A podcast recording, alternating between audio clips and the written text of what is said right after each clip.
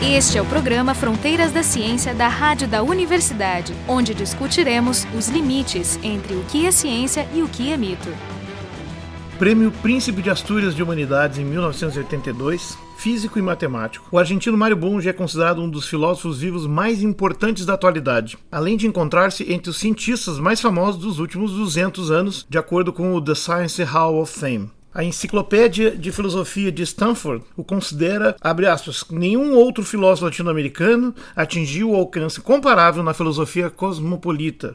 Mário Bunge leva mais de 70 anos investigando sobre praticamente todos os aspectos da filosofia e da ciência. Bunge é doutor em Ciências Físico-Matemáticas pela Universidade Nacional de La Plata, onde foi professor titular de Física Teórica e na de Buenos Aires, ao mesmo tempo, professor titular de Filosofia com dedicação exclusiva, assim como, posteriormente, nas universidades de Delaware e Temple, nos Estados Unidos, e, durante quase 60 anos, Frothingham Professor de Lógica e Metafísica na Universidade de McGill, em Montreal, onde aposentou-se como professor emérito há poucos anos. Doutor honoris causa de quase 20 universidades na Europa e na América, ex-bolsista Guggenheim, Alexander von Humboldt, bolsista Killian, Mário Bunge é autor de 75 livros, fora as traduções, sem falar nas centenas de artigos.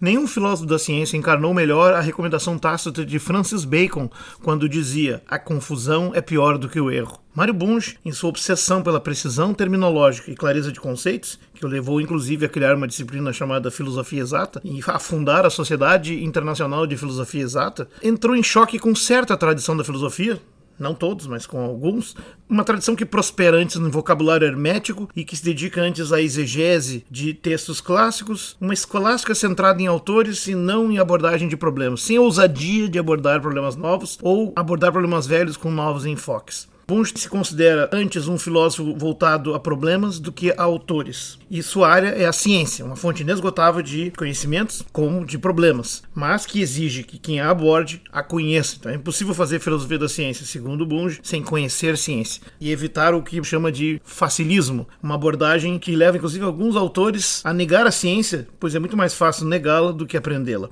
A obra de Mário Bunge, extensíssima, inclui como destaque dos seus 75 livros Causalidade, de 1959, O Mito da Simplicidade, de 1963, onde aparece sua primeira teoria da verdade científica, como verdade parcial e temporária, mas necessária, distinguindo inclusive tipos de verdade, por exemplo, da verdade lógica. 1967 é o seu ano Mirabilis, onde ele publicou tanto Foundations of Physics quanto a Investigação Científica, Scientific Research, dois grandes clássicos respeitados mundialmente. Nos anos seguintes, publicou seu monumental Tratado de Filosofia Básica, escrito entre 1974 e 89, 15 anos, e não os 40 que eu mencionei no texto, que se distribui em oito volumes, considerados como a mais importante, mas com certeza a mais ambiciosa do século XX na filosofia. A partir de então, ele começou a dedicar-se mais a outras áreas, como a filosofia das ciências sociais. Publicou livros importantíssimos de síntese nos últimos 15 e 20 anos, como o Dicionário Filosófico, de 1998, A Caça da Realidade, de 2006, e Matéria e Mente, de 2010. Esses três livros estão traduzidos em português. E o importantíssimo Emergência e Convergência, de 2003, e mais recentemente, em 2015, publicou sua autobiografia Entre Dois Mundos. A seguir ouviremos a primeira parte da entrevista com Mário Bunge, realizada em 19 de julho de 2017 em Montreal, no Canadá. Hoje nós vamos conversar com o professor Mário Bunge, da Universidade McGill de Montreal, no Canadá, 1938 a 1943, participação na Universidade Obreira Argentina, fundada por ele. Sua trajetória, a história, como foi nos primeiros anos de efervescência em Buenos Aires, quando entrou na faculdade e aí começou não somente a estudar física, mas também organizou na Universidade Obreira Argentina, com uma atividade fantástica, não somente de trabalho político, sino também acadêmico, é decir, de educação e de produção de conhecimento. Como foi essa experiência há tantos anos? La experiencia de la Universidad Obrera fue muy buena, pero duró solamente cinco o seis años porque el gobierno la clausuró. Teníamos cursos de dos tipos. Había cursos técnicos de metalurgia, electrotecnia, química industrial, etc. Y después cursos humanísticos destinados a dirigentes obreros. Se enseñaba castellano, historia universal, historia argentina, economía, derecho del trabajo, materias de ese tipo. No eran carreras clásicas. Los alumnos que asistían a esos cursos de capacitación sindical eran becados por sus sindicatos. Los otros pagaban 5 o 6 pesos por mes y eso bastaba para pagar unos pequeños salarios a los profesores. Los profesores cobraban creo que 60 pesos por mes por dar 3 horas por semana y los profesores eran casi todos ingenieros o técnicos industriales y de los otros cursos eran profesionales, abogados, arquitectos, etc. Y fue una experiencia interesante porque apliqué al, final, los últimos años, el método de estudio por grupos. Los estudiantes se dividían en grupos de a cuatro, en pequeñas mesitas. Entonces estudiaban juntos y siempre había uno de ellos que tomaba la iniciativa aparecían los líderes espontáneamente y siempre había uno que sabía un poco más que los demás. Claro. Y el profesor se paseaba contestando preguntas. Es decir, abandonamos el método tradicional de la conferencia los profesores tenían que escribir un pequeño apunte, una síntesis de lo que se iba a estudiar ese día. teníamos laboratorios y talleres muy primitivos, pero algo había. Entonces, por ejemplo, en química hacían trabajos prácticos parecidos a los que se hacían en la facultad. Y uno de los profesores era un investigador químico, se distinguió en química física. Esa fue una experiencia interesante las otras sociedades populares de educación enseñaban materias que a mí me parecían triviales, por ejemplo, confección de flores artificiales. Ninguno de ellos enseñaba de manera tal que ese aprendizaje le sirviera en el trabajo, para ascender el trabajo. Sí, no enseñaba a pensar. Ah, no, además. Y hicimos un seminario de economía, pero el problema es que no había economistas auténticos. Casi todos los economistas son economistas de escuela que enseñan la economía clásica, la teoría económica fundada en los años 1880, 1890, la economía neoclásica. No, no estudiaban los problemas económicos del país. Había unos, en Buenos Aires una sociedad de estudios económicos presidida por mi tío Alejandro, que era ingeniero de profesión, pero después se dedicó a la economía. Él y Raúl Previs fueron los principales economistas argentinos y ambos eran proteccionistas, estaban en contra del libre cambio. ¿Por qué? Porque querían que se desarrollara la industria nacional, que necesita siempre, como pasó con la industria inglesa y la norteamericana, apoyo del Estado. Bueno, y mm, yo traté de hacer un seminario de filosofía junto con dos estudiantes de filosofía. Pero yo no era estudiante de filosofía, sino de física. Hicimos un pequeño seminario sobre el problema de la causalidad y eso a mí me sirvió mucho. Esa es la base de su gran libro de la causalidad, que es un clásico ya. Yo trabajé varios años en ese libro en su personal report que en 2003 dijiste que tu formación de filósofo fue autodidacta, fue ningún curso oficial. No, no, asistí a un par de clases en la Facultad de Filosofía y me horrorizaron. en aquel momento predominaba en la Facultad de Filosofía las enseñanzas de Giovanni Gentile, neo-hegeliano fascista. Sí que había escrito junto con Mussolini un artículo importante sobre el fascismo. Eran todos anticientíficos, Totalmente. se enseñaba la filosofía de Bergson, de Gentile, de Husserl, todos anticientíficos. Todo lo que era seguro. Y más tarde introdujeron naturalmente las enseñanzas de Heidegger y los estudiantes no entendían nada, pero entonces memorizaban, memorizaban los disparates de, de Heidegger. Sí. 1940, Agrupação Rio Platense de Lógica, os Quadernos de Epistemologia e, mais tarde, a publicação da revista Minerva, de curta duração.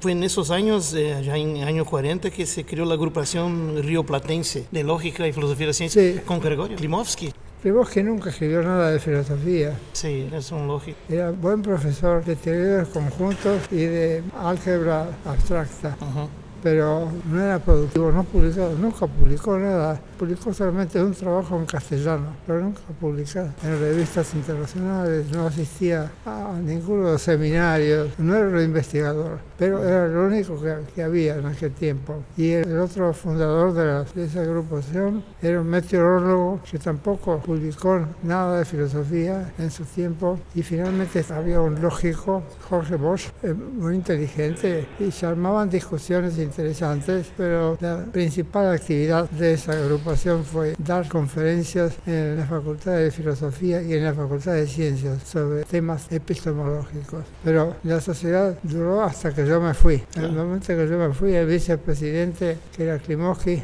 la dejó morir. No le interesaba nada que tuviera algo que ver conmigo. Esa, esa sociedad que publicaba un cuaderno de epistemología. Sí, eran traducciones hechas por mí y mis alumnos salieron unos 50 cuadernos y se distribuían entre los alumnos, pero cuando yo me fui eso se terminó y ninguno de mis sucesores usó esos cuadernos. A mí siempre los profesores, mis colegas, me boicotearon en Argentina. Aún no, mis libros en Argentina no se difunden. Esa revista fue precursora de Minerva, la revista que usted publicó también algunos años después. No, esa revista duró nada más que un año y no tuvo ni antecedentes ni sucesor. La finalidad era combatir la filosofía irracionalista, en particular el existencialismo, pero prácticamente no había contribuciones. Además, se me terminó la plata y los libreros no, no me pagaban. Lo que los Fue un fracaso pero fue en 1944 que en esa revista usted publicó el artículo ¿Qué es la epistemología? que es considerado por muchos como el primer artículo en Latinoamérica y quizás en español sobre el tema de la epistemología bajo una lógica, digamos, heredera del Círculo de Viena, ¿no? Sí, es cierto, pero no había trabajado mucho la epistemología, en particular en filosofía de la física recién Años después empecé a producir a publicar, pero en inglés, en American Journal of Physics y en algunas otras revistas inglesas y norteamericanas de filosofía de la ciencia.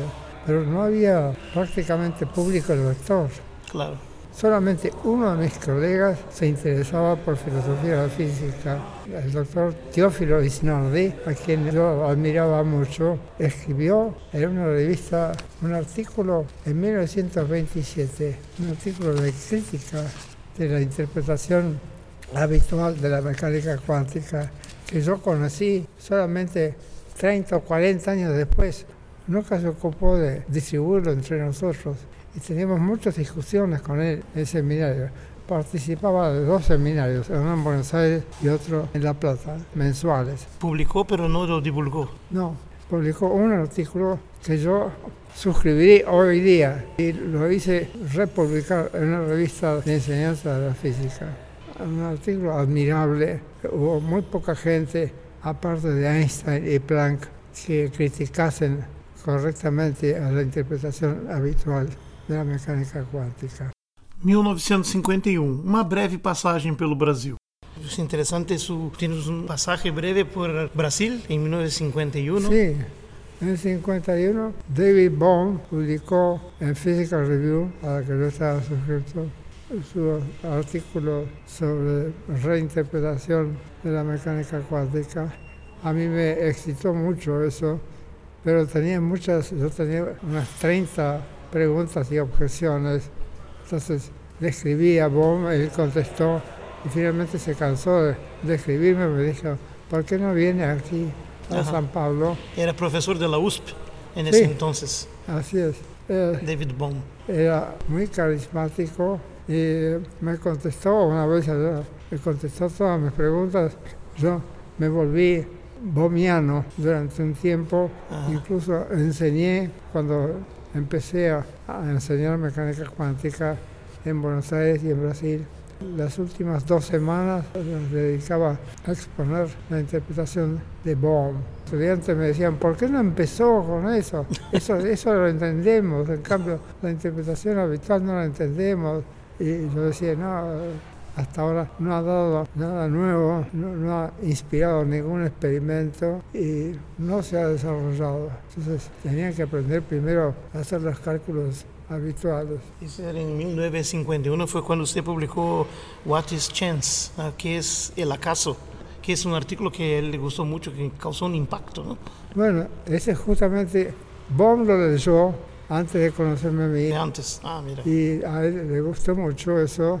Ese fue uno de los motivos que tuvo para invitarme como postdoc. Fue en final, en 1959, que sale su libro, que es el clásico de causalidad, que es un, libro que fue muy influyente. Eh, luego de eso, eh, en esa época escribió un comentario, Strife About Complementarity, Ah, sí. que usted dijo que Popper lo leyó y lo recomendó publicar, ¿no? ¿Es verdad? Eso fue en respuesta a un artículo de Leo Rodenfeld. Pasó por Brasil, dio una conferencia en la que dijo que las máquinas a vapor, los trenes, funcionan gracias a los observadores, gracias a que alguien los observa. Totalmente absurdo. En todo caso, ese artículo me llevó a, a leer una cantidad de, de artículos. Durante varios años estuve viendo artículos de crítica a la mecánica cuántica, hasta que me di cuenta de que la crítica no servía de nada que lo que había que hacer era algo constructivo, ofrecer una alternativa, una exposición de la mecánica cuántica que fuese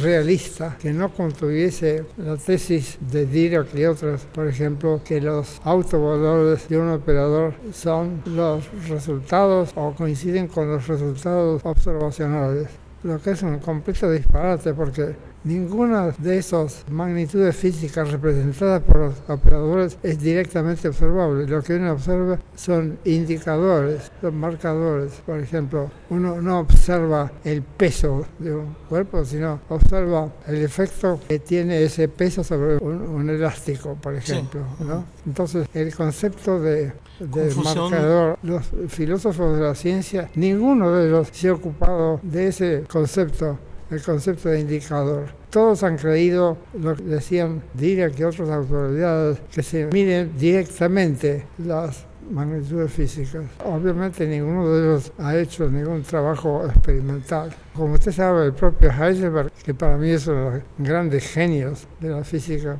él cuando dio su examen de tesis, Sommerfeld lo aplazó en física experimental. por- Ah, sí, fue mal. entonces lo mandó a Berlín para que un profesor más tolerante aprobara su tesis.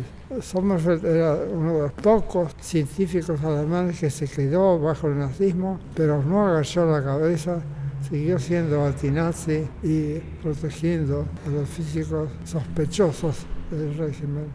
A tese de doutorado com Guido Beck. Você trabalhou com Guido Beck, que foi estudante de Heisenberg, sí, ¿no? así es.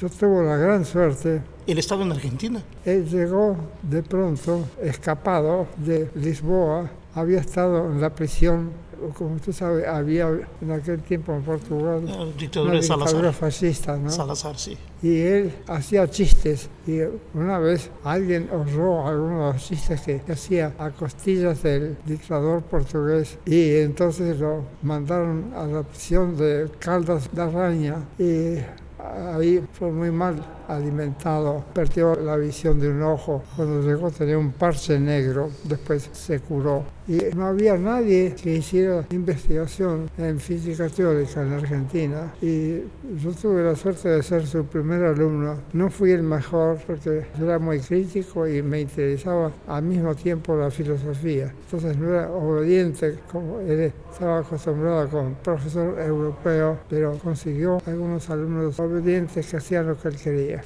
O ingresso na docência nas universidades de La Plata e Buenos Aires. E depois, depois disso, você terminando seu curso, logrou ingressar na Universidade de Buenos Aires, UBA, como docente de Filosofia da Ciência e Física Teórica. Durante varios años estuvo sin empleo porque para poder enseñar en la universidad había que afiliarse al Partido Peronista. Sim, isso me acordo. Entonces yo fui uno de los pocos que se negaron a afiliarse. Todos mis alumnos, todos mis eh, colegas y alumnos se afiliaron al partido sin ningún problema. Entonces, finalmente, después de la revolución del 55, se abrieron los concursos y ya no era no se exigía la afiliación al partido, ob- obviamente. Entonces, yo fui uno de los pocos no había nadie que se atreviera a enseñar mecánica cuántica. Se hizo una reunión y alguien propuso que yo me incorporara, que yo dictara el curso de mecánica cuántica. Entonces eh, fui al mismo tiempo profesor de física y de filosofía. Para el concurso de filosofía de la ciencia se presentaron 10 candidatos, pero el único que había publicado los artículos era yo. Además, los miembros del jurado, todos me conocían a mí, a los demás no. Así que yo tuve la gran suerte de ser electo por tres personas respetables, dos de los cuales eran famosos. Uno era Beppo Levi, el matemático, el otro era Rodolfo Mondolfo, historiador de la filosofía. El tercero era un filósofo del derecho, un abogado provincial poco conocido, el único que criticó correctamente el llamado positivismo jurídico de Hans Kelsen, que es una filosofía del derecho sumisa. La, ley positiva, la ley que rige, es la que hay que cumplir y no tiene nada que ver con la política ni con la moral. Entonces, si alguien comete un acto que moralmente es repelente, pero que es permitido por la ley, hay que aceptar eso. Tiene que ver con la ley positiva, ley positiva. la ley que rige en el momento. Es por eso que los regímenes totalitarios, tanto en Alemania como en la Unión Soviética, adoptaron el positivismo jurídico como la filosofía oficial. Claro. Eh, porque eh, dice, hay que hacer lo que manda la ley, o lo que permite la ley. A saída da Argentina a partir de 1963. Y después, en esos años siguientes, en 63, usted tuvo que salir de Argentina. Sí, ¿Y cómo fue la salida?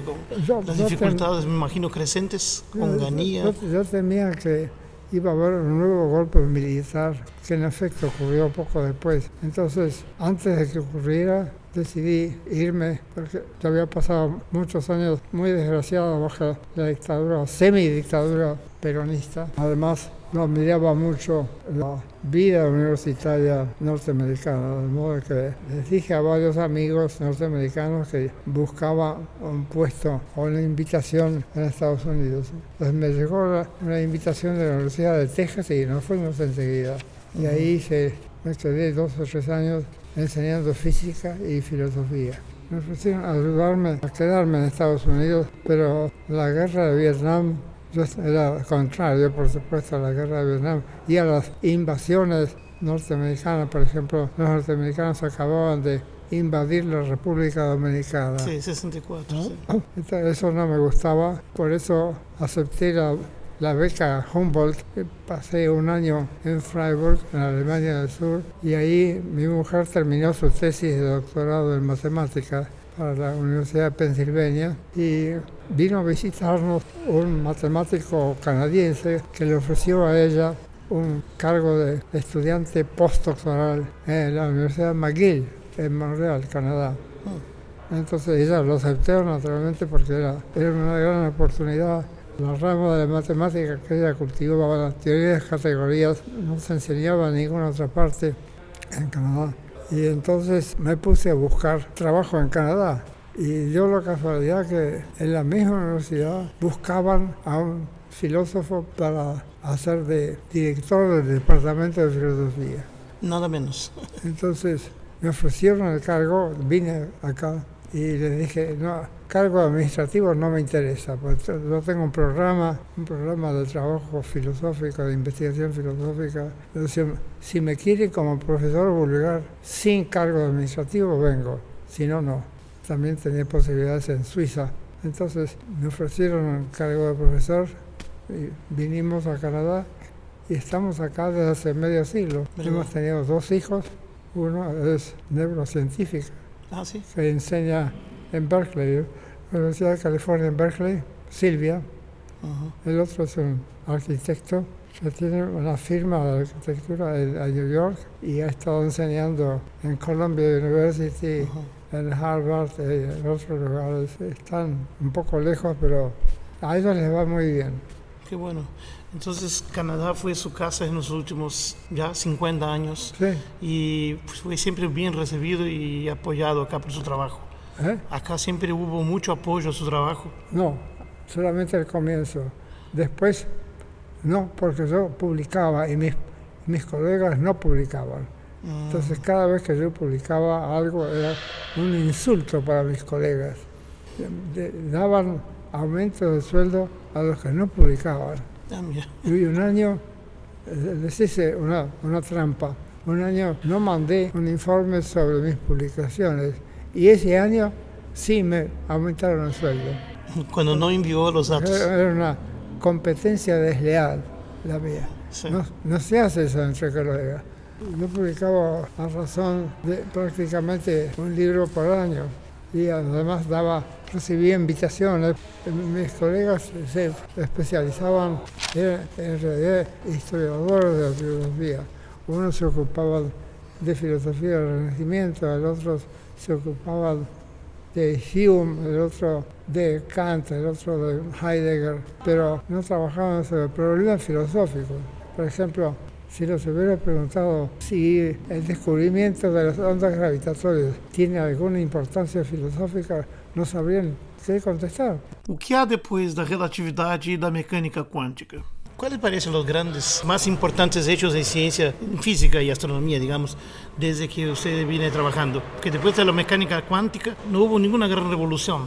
Bueno, pero hubo la electrodinámica cuántica y además el estudio de efectos observables, medibles del vacío, de las fluctuaciones del vacío, como por ejemplo el efecto, sí, siempre me olvido del nombre, en todo caso eso fue muy, muy importante. Se vio que había 20 o 30 efectos medibles del vacío. Por ejemplo, en primer lugar, la fuerza de Casimir Después está el efecto que tiene el campo del vacío sobre un electrón que desplaza un poquito las líneas espectrales. Eso es un gran descubrimiento. Después están todas las aplicaciones, numerosísimas aplicaciones de la mecánica cuántica a la física del estado sólido, que han hecho posible... Toda la electrónica, ¿no? Las computadoras. Sí, todo el impacto este.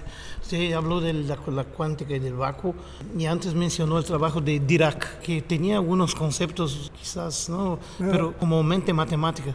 ¿Qué, cómo, ¿Qué le parece el trabajo de Dirac? Es fantástico. Dirac tenía gran intuición matemática, pero su libro de la mecánica cuántica, que según Beck era la Biblia de la mecánica cuántica, a mí me parece horrible. Ah, no, tiene, no tuvo la menor intuición física a diferencia de otros físicos de su época. El libro sobre Dirac, publicado por... Asistí a una conferencia de Dirac en New York, en una reunión de la American Physical Society, un gran expositor. No tuvo prácticamente alumnos, porque era muy parco de palabras, ya se sabe. Por ejemplo, alguien le preguntaba, ¿You know the time? ¿Sabe, ¿sabe qué hora es? Y él contestaba. no, eso era la respuesta correcta. No le preguntaban, por favor, me dice la hora. No, le preguntaban, ¿sabe usted qué hora es? Sí, ya está. muy, muy parco. Sí, genial. Eh, hay decenas de chistes sobre Dirac. No era tan simpático como Heisenberg, por ejemplo. Yo conversé varias veces con Heisenberg en Alemania, en varios lugares, en uh, Göttingen, en München, en Bad Godesberg. Era muy, muy modesto. Una vez le pregunté qué pensaba sobre la llamada lógica cuántica y todo eso. Ah, yo no sé nada de eso, pregúntele a Weizsäcker. Él no usaba la lógica cuántica. ¿Cuál es el más grande físico que has conocido? Fui muy amigo Peter Bergman, que había sido discípulo y colaborador de Einstein. Es curioso, Peter Bergman era muy simpático, pero tenía dos filosofías una para el gran público y la otra para los amigos. El artículo que publicó en la Enciclopedia Británica sobre la relatividad dijo que la relatividad restricta es una teoría sobre la medición de longitudes e intervalos temporales. Pero cuando yo le invité a dar una conferencia en un simposio que yo organizé, adoptó una actitud realista. Conocí a Rodenfeld, con quien tuve ese choque. Según Beck, era el bulldog de, de Niels Bohr. Bohr le encargaba que ladrara a, sus enemigos, y, porque Bohr mismo tenía fama de ser muy buena persona, etcétera, pero lo tenía como bulldog a, a Rosenfeld, ¿no? Guardacostas. Sí. Tuve mucha correspondencia con el descubridor del efecto del campo de vacío sobre un electrón. Él quería publicar junto conmigo, quería que quisiera trabajáramos juntos, pero yo estaba muy metido en la filosofía. Fui amigo también de José Leite López, Leite López, gran físico de Brasil. brasileño.